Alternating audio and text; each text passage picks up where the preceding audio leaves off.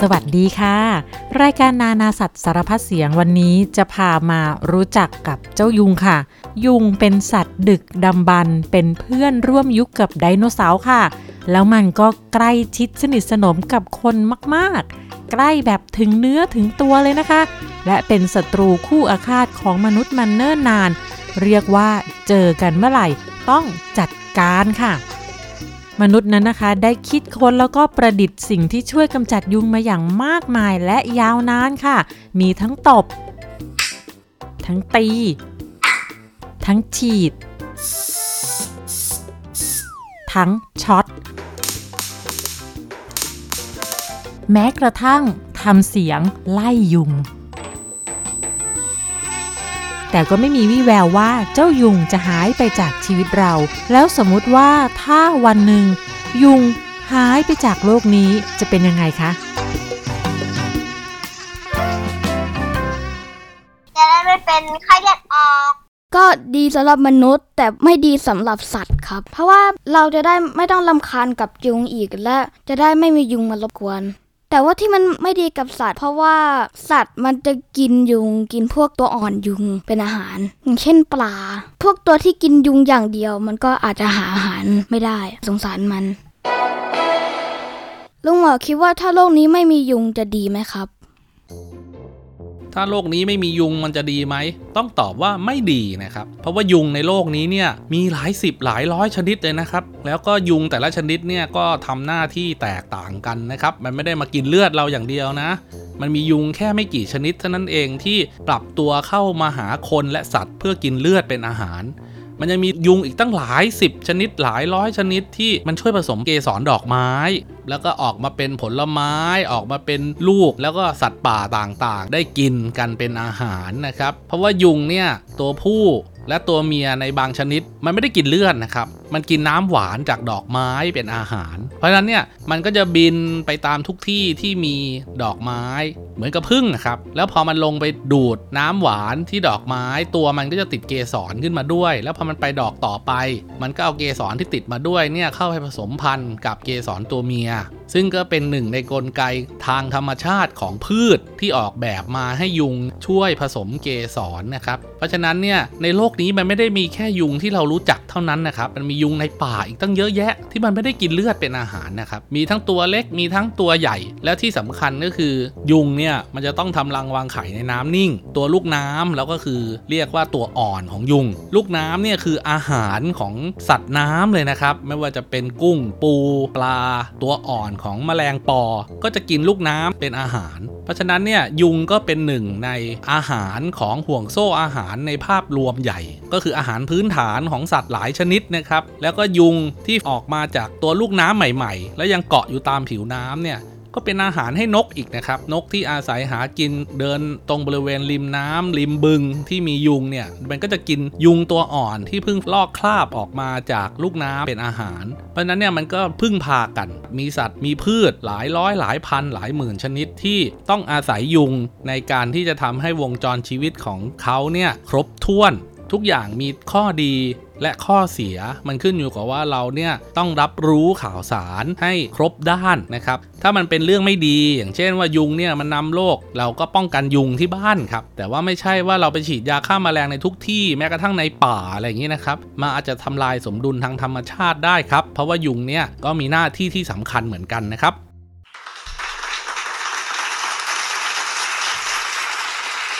ขอบคุณซัมเมอร์บีบีและลุงหมอเกษตรนะคะ แหมฟังอย่างนี้แล้วก็ทำให้เราเห็นว่าจะว่าไปแล้วเจ้ายุงเนี่ยมันก็มีข้อดีอยู่บ้าง แต่นั้นไม่ได้หมายความว่าเราจะต้องเลี้ยงดู ดูแลยุงเป็นอย่างดีหรือว่ายอมให้มันกัดดูดเลือด แต่อยากให้รู้ว่าทุกๆชีวิตที่เกิดมานั้นไม่มีชีวิตใดที่ไร้ประโยชน์ค่ะ แล้ววันนี้นานาสัตว์สารพัดเสียงก็มีเรื่องราวของเจ้าวายร้ายตัวจิ๋วจอมวุ่นวายมาให้รู้จักกันแบบลึกๆ แล้วก็ซึ้งๆ มีทั้งเรื่องดี แล้วก็เรื่องร้ายกันเลยละค่ะบ่อยครั้งนะคะที่เรานั่งอยู่ดีๆ ก็มีเสียงนี้มารบกวน นี่คือเสียงของการกระพือปีกของยุงค่ะ ทำให้เกิดการสั่นสะเทือนในอากาศ เกิดเป็นคลื่นเสียงมากระทบหูของเรา แล้วมันก็ชอบบินมาให้เรารำคาญซะจริง ๆ เลยนะคะ จะหันไปจัดการอะบินหนีไปซะแล้วเหตุที่ยุงชอบมาบินอยู่ที่หูของเราก็เพราะว่า รูหูนั้นนะคะ เป็นบริเวณที่มีแสงสว่างอยู่ค่อนข้างน้อยทำให้ยุงซึ่งเป็นสัตว์ที่ไม่ชอบแสงสว่างบินมาตอม จริง ๆ แล้วยุงที่บินตอมเราตอมหัวตอมหูตอมตัว เป็นไปได้ทั้งยุงตัวผู้แล้วก็ยุงตัวเมียค่ะ แต่ยุงที่ดูดเลือดเราเป็นเฉพาะยุงตัวเมียเท่านั้น เพราะต้องการโปรตีนจากเลือดไปใช้ในการวางไข่ ส่วนยุงตัวผู้ไม่กินเลือด เพราะไม่ต้องวางไข่ พวกเขากินแต่น้ำหวานจากดอกไม้ค่ะ แหมหวานจริงๆเลย เจ้ายุงตัวผู้ แล้วเคยสงสัยไหมล่ะคะว่าทำไมยุงเลือกกัดคนนี้มากกว่าคนนู้น นั่งอยู่ด้วยกันหลายคน บางคนก็โดนกัดซะเยอะกว่าใครเลย บางคนก็ไม่โดนยุงกัด เรื่องนี้ไม่ใช่เรื่องโชคดี โชคร้ายหรือว่าเรื่องบังเอิญค่ะเพราะยุงนั้นเลือกค่ะ ว่าอยากดูดเลือดใคร คนที่เนื้อหวานน่ากินสำหรับยุงก็คือ คนที่ตัวร้อนกว่าคนอื่นค่ะ ราะว่ายุงนั้นนะคะมีความรู้สึกที่ไวต่อความร้อน ไข่ที่ตัวอุ่นๆ ร้อนๆ กว่าเพื่อนเนี่ย ยุงก็จะพุ่งตัวไปซบไออุ่นอย่างหิวโหยค่ะ แล้วก็คนที่มีเหงื่อเยอะ มีกลิ่นเหงื่อ นั่นก็เป็นกลิ่นที่ช่างยั่วยวนให้ยุงสาวเข้าหา Oh no ใครที่หายใจแรงก็ดึงดูดให้ยุงมาตามกลิ่นของลมหายใจเช่นเดียวกันค่ะ ยุงชอบกัดผู้หญิงมากกว่าผู้ชาย ชอบกัดเด็กมากกว่าผู้ใหญ่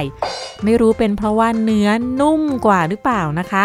เสื้อผ้าสีเข้มๆนั้น ก็ชักชวนยุงให้บินไปไต่ตอมมากกว่าเสื้อผ้าสีอ่อนค่ะ เพราะฉะนั้นใครที่อาบน้ำมาใหม่ๆ ตัวเย็นๆ ยุงจะไม่ค่อยเข้าหาค่ะ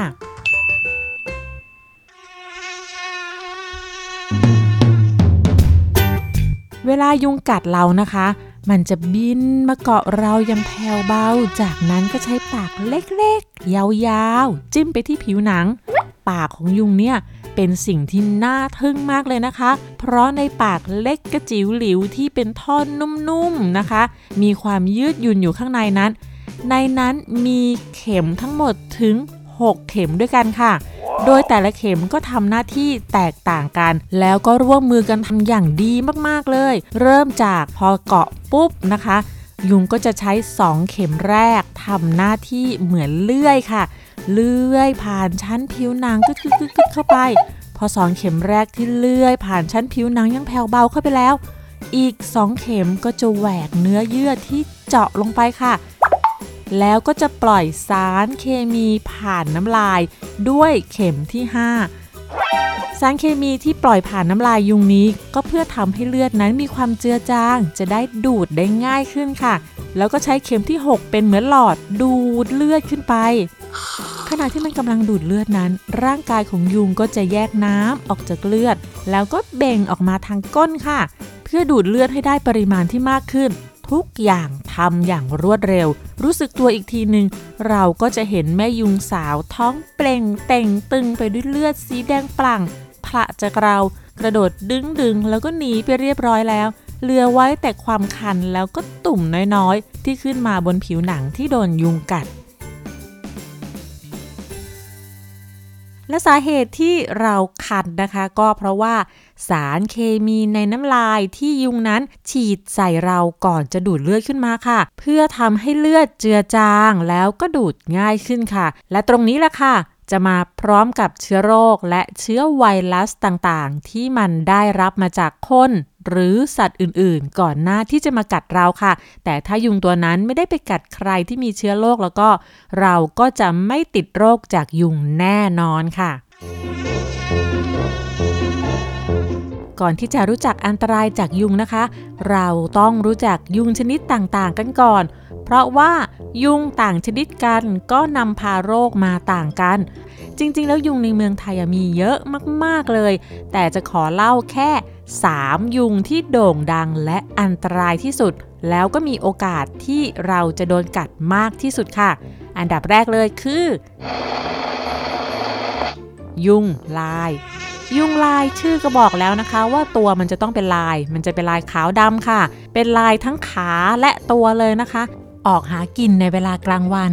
บินไม่ไกลค่ะ อยู่ตามบ้านเรือน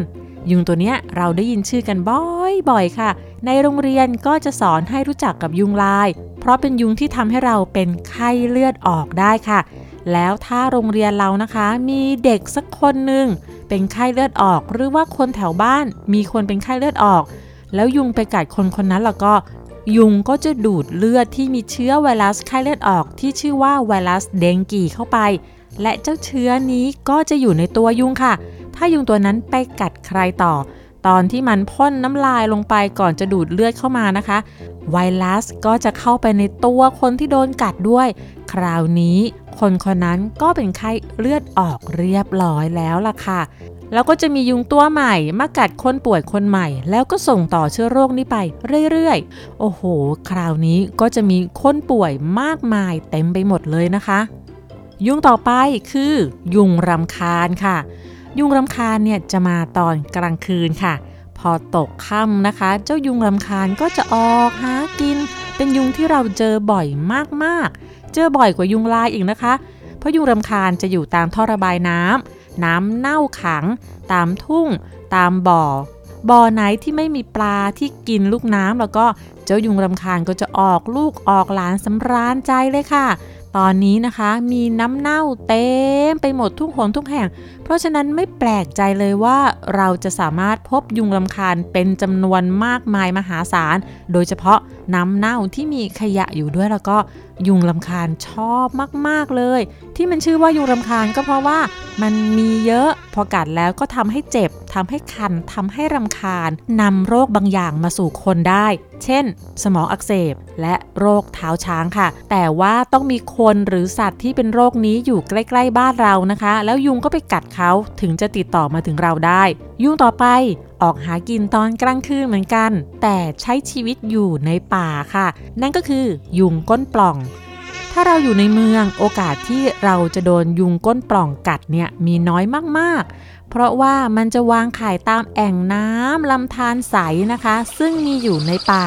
ยุงก้นป่องเนี่ยเป็นพาหะของโรคมาลาเรียค่ะ แล้วก็มีคนที่เป็นโรคนี้ทั่วโลกประมาณมากกว่า 7 700 ล้านคนค่ะ โดยเฉพาะในแอฟริกา อเมริกาใต้ อเมริกากลาง เม็กซิโก รัสเซีย เอเชีย และโรคมาลาเรียนี้นะคะทำให้ประชากรโลกมากกว่าปีละ 1 ล้านคนต้องเสียชีวิตค่ะ ในทวีปแอฟริกานะคะ ยุงก้นปล่องได้รับฉายาว่าเป็น the worst deadliest animal หรือสัตว์ที่อันตรายที่สุดในโลก ฝักดูน่ากลัวนะคะ แล้วอย่างนี้นอกจากคนแล้วเนี่ย ยุงจะทำให้สัตว์ป่วยได้ไหม แล้วถ้าสัตว์ป่วยนั้นโดนยุงกัด แล้วยุงที่กัดสัตว์มากัดเราเราจะป่วยด้วยหรือเปล่า เรื่องนี้ต้องให้ลุงหมอ นายสัตวแพทย์เกษตรสุเตชะมาตอบข้อสงสัยให้เราค่ะ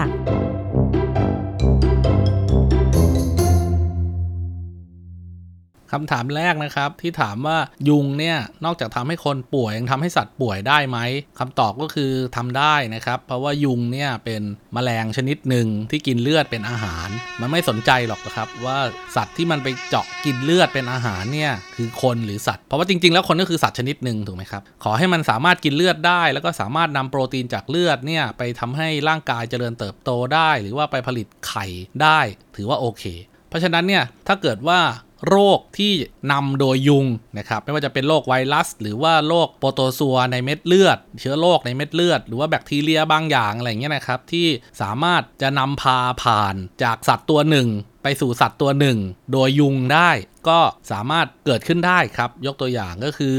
สมมุติว่ามียุงตัวหนึ่งนะครับ ไปกัดวัวที่ป่วยไม่สบาย แล้ววัวที่อยู่ข้างๆ กันเนี่ยก็โดนยุงตัวเดียวเนี่ย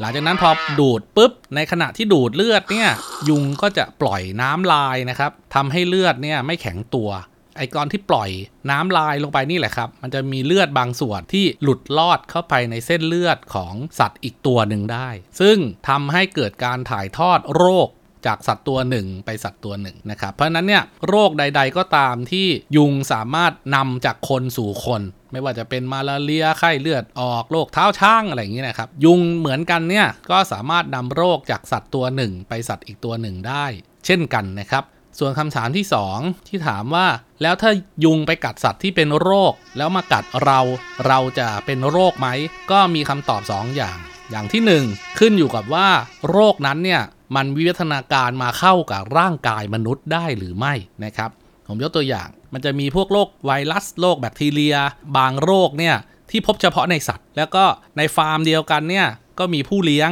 แล้วยุงก็กัดทั้งสัตว์ แล้วก็กัดทั้งคน แต่คนไม่เป็นอะไร แต่สัตว์ป่วยล้มตายกันมากเลย ก็แสดงว่าเชื้อโรคนั้นเนี่ยมันไม่ได้วิวัฒนาการมาเข้ากับร่างกายของคนนะครับ เราก็เลยไม่ติดโรคอันนี้แบบที่ 1 แบบที่2เนี่ยมันมีเชื้อไวรัสบางอย่างที่ปรับตัวเข้ากับทั้งสัตว์ และทั้งคน ยกตัวอย่างเช่น โรคไข้สมองอักเสบ หรือว่าโรคอีกแบบหนึ่งเราเรียกว่าเวสไนไวรัสนะครับ ก็เป็นพวกกลุ่มไวรัสนะครับ มันก็สามารถกัดสัตว์ อย่างเช่น กัดม้า กัดหมู ในยุงตัวเดียวกันเนี่ย พอกัดหมูเสร็จก็มากัดคน กัดม้าเสร็จก็มากัดคน ก็สามารถนำโรคจากสัตว์สู่คนได้ ซึ่งก็มีการระบาดในหลายประเทศแล้วนะครับ เพราะนั้นเนี่ยในบ้านก็ควรจะป้องกันยุง แล้วก็กำจัดยุงอย่างต่อเนื่องนะครับไม่ว่าจะเป็นตั้งแต่เป็นลูกน้ำหรือว่าปิดฝาโอ่งคว่ำน้ำคว่ำขันที่อยู่นอกบ้าน อย่าให้มียุงจะดีมากครับถึงแม้ว่าเจ้ายุงมันจะร้ายกาจสักแค่ไหน แต่มนุษย์ก็สามารถหาประโยชน์จากยุงได้เหมือนกันค่ะ ป้าเวนด้านะคะเคยไปที่หมู่บ้านแห่งหนึ่งค่ะ ที่นั่นเขาทำนาค่ะ ตามท้องไร่ท้องนาก็จะมีคูมีคลอง มีคันนา มีร่องน้ำตามทางเดิน และที่เหล่านี้ก็จะมีน้ำขังอยู่มากมาย นี่เป็นแหล่งวางไข่อย่างดีสำหรับยุงเลยล่ะค่ะ ปกติแล้วตามแหล่งน้ำต่างๆ จะมีปลาอาศัยอยู่นะคะ และปลาพวกนี้ก็จะกินลูกน้ำเป็นอาหาร เมื่อลูกน้ำซึ่งเป็นตัวอ่อนของยุงถูกปลากินไปแล้ว ยุงก็จะไม่มีค่ะ แต่ว่าหมู่บ้านนี้เขาใช้สารเคมีในการทำนากันมากมายเลย ก็เลยทำให้ปลาอาศัยอยู่ไม่ได้ แต่เชื่อไหมคะว่าปลาอยู่ไม่ได้ แต่ลูกน้ำของยุงนั้นอยู่ได้ค่ะ ยุงนั้นสามารถสร้างภูมิคุ้มกันตัวเองจากสารเคมี ยาฆ่าแมลงได้เรื่อยๆ ค่ะ ที่หมู่บ้านนี้ก็มียุงมากมายมหาศาลขนาดที่ว่า พอตกค่ำนะคะ ทุกคนต้องเข้าบ้านแล้วก็กางมุ้งดูทีวีกางมุ้งกินข้าวกันเลยทีเดียวค่ะ สัตว์เลี้ยงต่างๆ ไม่ว่าจะเป็นแมว หมู หมา ไก่ หรือว่าวัวควาย ก็ต้องให้นอนในมุ้งค่ะ ถ้าอยู่ข้างนอกแล้วก็โดนยุงเป็นร้อยร้อยพันพันรุมกินเลือดจนป่วยตายแน่ ๆ ค่ะ นี่เป็นปัญหาที่หนักอกหนักใจของชาวบ้านที่นั่นมาก ๆ อยู่มาวันหนึ่งค่ะ ก็มีคนที่คิดค้นเครื่องดักยุง โดยเอาเครื่องดักยุงเนี้ยไปติดที่ข้อควาย ยุงที่บินจะไปกินเลือดควาย ก็จะหลงเข้ามาในกับดักยุงนะคะ ซึ่งกับดักยุงนี้ก็จะมีพัดลมที่ดูดให้ยุงเข้าไปอยู่ในก้นกระป๋องใบใหญ่เข้าได้แล้วก็ออกไม่ได้ ในแต่ละคืนสามารถจับยุงได้เป็นกิโลเลยนะคะ คิดดูสิว่ายุงตัวกระจิ้วเดียวเนี่ยรวมรวมกันเป็นกิโลแล้วจะมียุงมากมายสัก แค่ไหน แล้วเขาก็เอายุงที่ดักได้เนี่ยไปตากแห้ง แล้วก็ขายเป็นอาหารปลาค่ะ ส่วนบางหมู่บ้านนั้นเขาเลี้ยงลูกน้ำขายกันเลยค่ะโดยสร้างเป็นฟาร์มเลี้ยงไก่ด้านบนค่ะ ให้ไก่อยู่ในเล้าไก่ส่วนด้านล่างนั้นทำเป็นบ่อน้ำเมื่อยุงมาไข่นะคะ ลูกน้ำในบ่อก็จะกินขี้ไก่ของไก่ที่อยู่บนบ่อเป็นอาหาร ซึ่งเจ้าของฟาร์มสามารถตักลูกน้ำขายได้อย่างมากมายเลยละค่ะขายให้เป็นอาหารปลาสำหรับคนเลี้ยงปลาสวยงามค่ะ ลูกน้ำและยุงที่พูดมาทั้งหมดนี้เป็นยุงรำคาญนะคะ ไม่ใช่ยุงลายและยุงก้นปล่องค่ะ มียุงอีกชนิดนึงค่ะ เราไม่มีทางโดนยุงนี้ดูดเลือดแน่ๆ แต่อยากจะแนะนำให้รู้จักกันไว้นะคะ เพราะเป็นยุงที่น่ารักมากๆ มันคือยุงยักษ์ค่ะ ยุงยักษ์ก็คือตัวมันใหญ่สมชื่อที่มันเป็นยักษ์เลยค่ะ เป็นยุงที่ไม่ดูดเลือด แต่กินน้ำหวานทั้งตัวผู้และตัวเมียค่ะ ที่ว่ายุงชนิดนี้น่ารักไม่ใช่แค่มันไม่ดูดเลือดนะคะเป็นยุงที่มีประโยชน์เพราะว่าลูกน้ำยุงยักษ์ จะกินลูกน้ำยุงอื่นๆ เป็นอาหารค่ะ เพราะฉะนั้นลูกน้ำยุงยักษ์เนี่ยก็จะช่วยกำจัดลูกน้ำยุงอื่นๆ ที่เป็นอันตรายกับเราค่ะ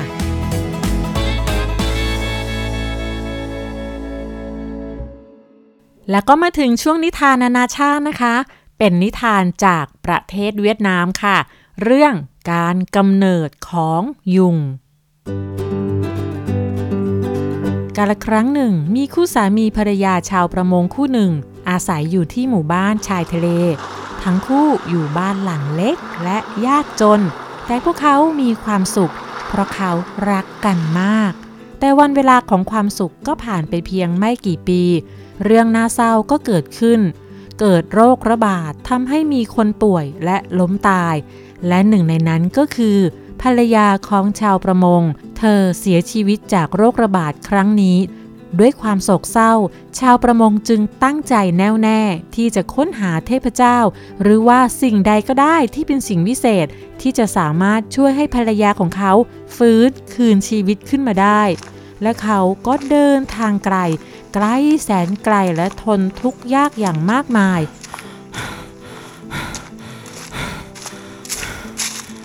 จนในที่สุดด้วยความทุ่มเทของเขา เทวดาป่าใหญ่บนภูเขาก็สงสาร และปรากฏตัวต่อหน้าเขา ชาวประมงก้มตัวลงกราบเท้าของเทวดา และขอร้องให้ช่วยคืนชีวิตให้กับภรรยาของเขา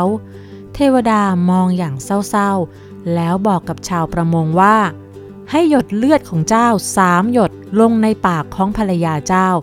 แล้วเธอจะกลับมามีชีวิตอีกครั้ง แต่ขอเตือนไว้ก่อนว่า เธออาจจะเปลี่ยนไปไม่ใช่คนเดิมที่เจ้ารัก ถ้าหากเจ้าเสียใจที่ทำให้เธอฟื้นคืนชีพขึ้นมาแล้วก็ ให้ขอเลือดสามหยดคืนจากเธอ ชาวประมงดีใจมาก จนแทบไม่ได้ยินประโยคสุดท้ายที่เทวดาบอก เขารีบวิ่งกลับไปที่หลุมศพของภรรยา แล้วเขาก็ทำอย่างที่เทวดาบอกทุกอย่าง ใช้เข็มแหลมๆจิ้มลงไปที่นิ้ว และหยดเลือดจากนิ้วสามหยดของเขาลงในปากของภรรยา ทันใดนั้น ร่างกายที่ตายไปแล้วของภรรยาก็เปลี่ยนไป เธอกลับมามีชีวิตอีกครั้ง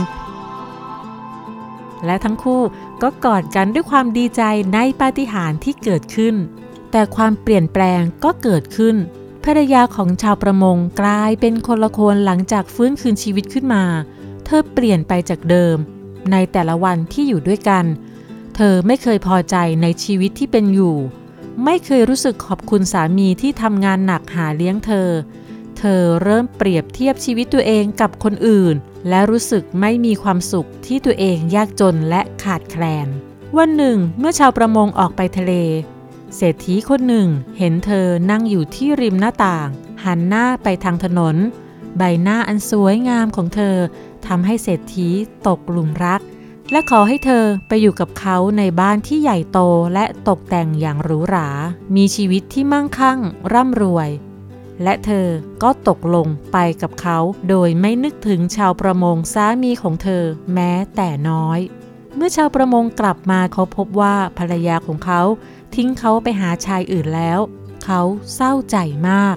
และนึกถึงประโยคสุดท้ายที่เทวดาบอกกับเขา ก่อนที่เขาจะกลับบ้าน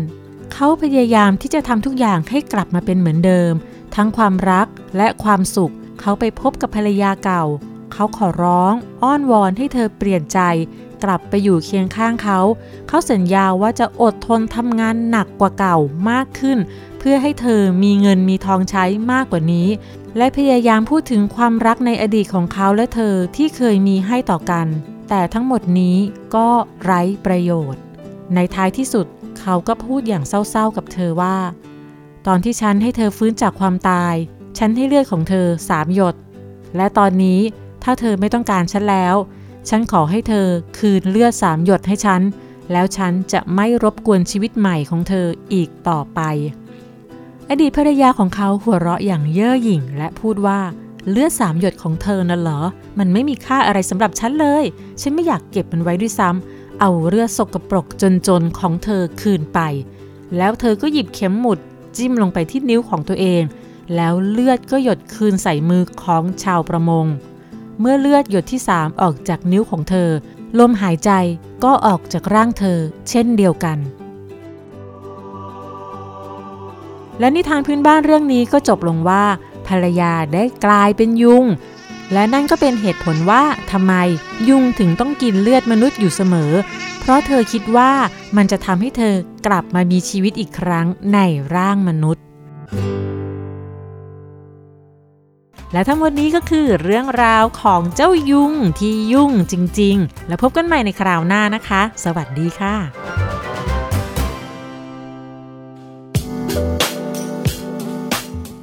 รายการทางเว็บไซต์และแอปพลิเคชันของไทย PBS Podcast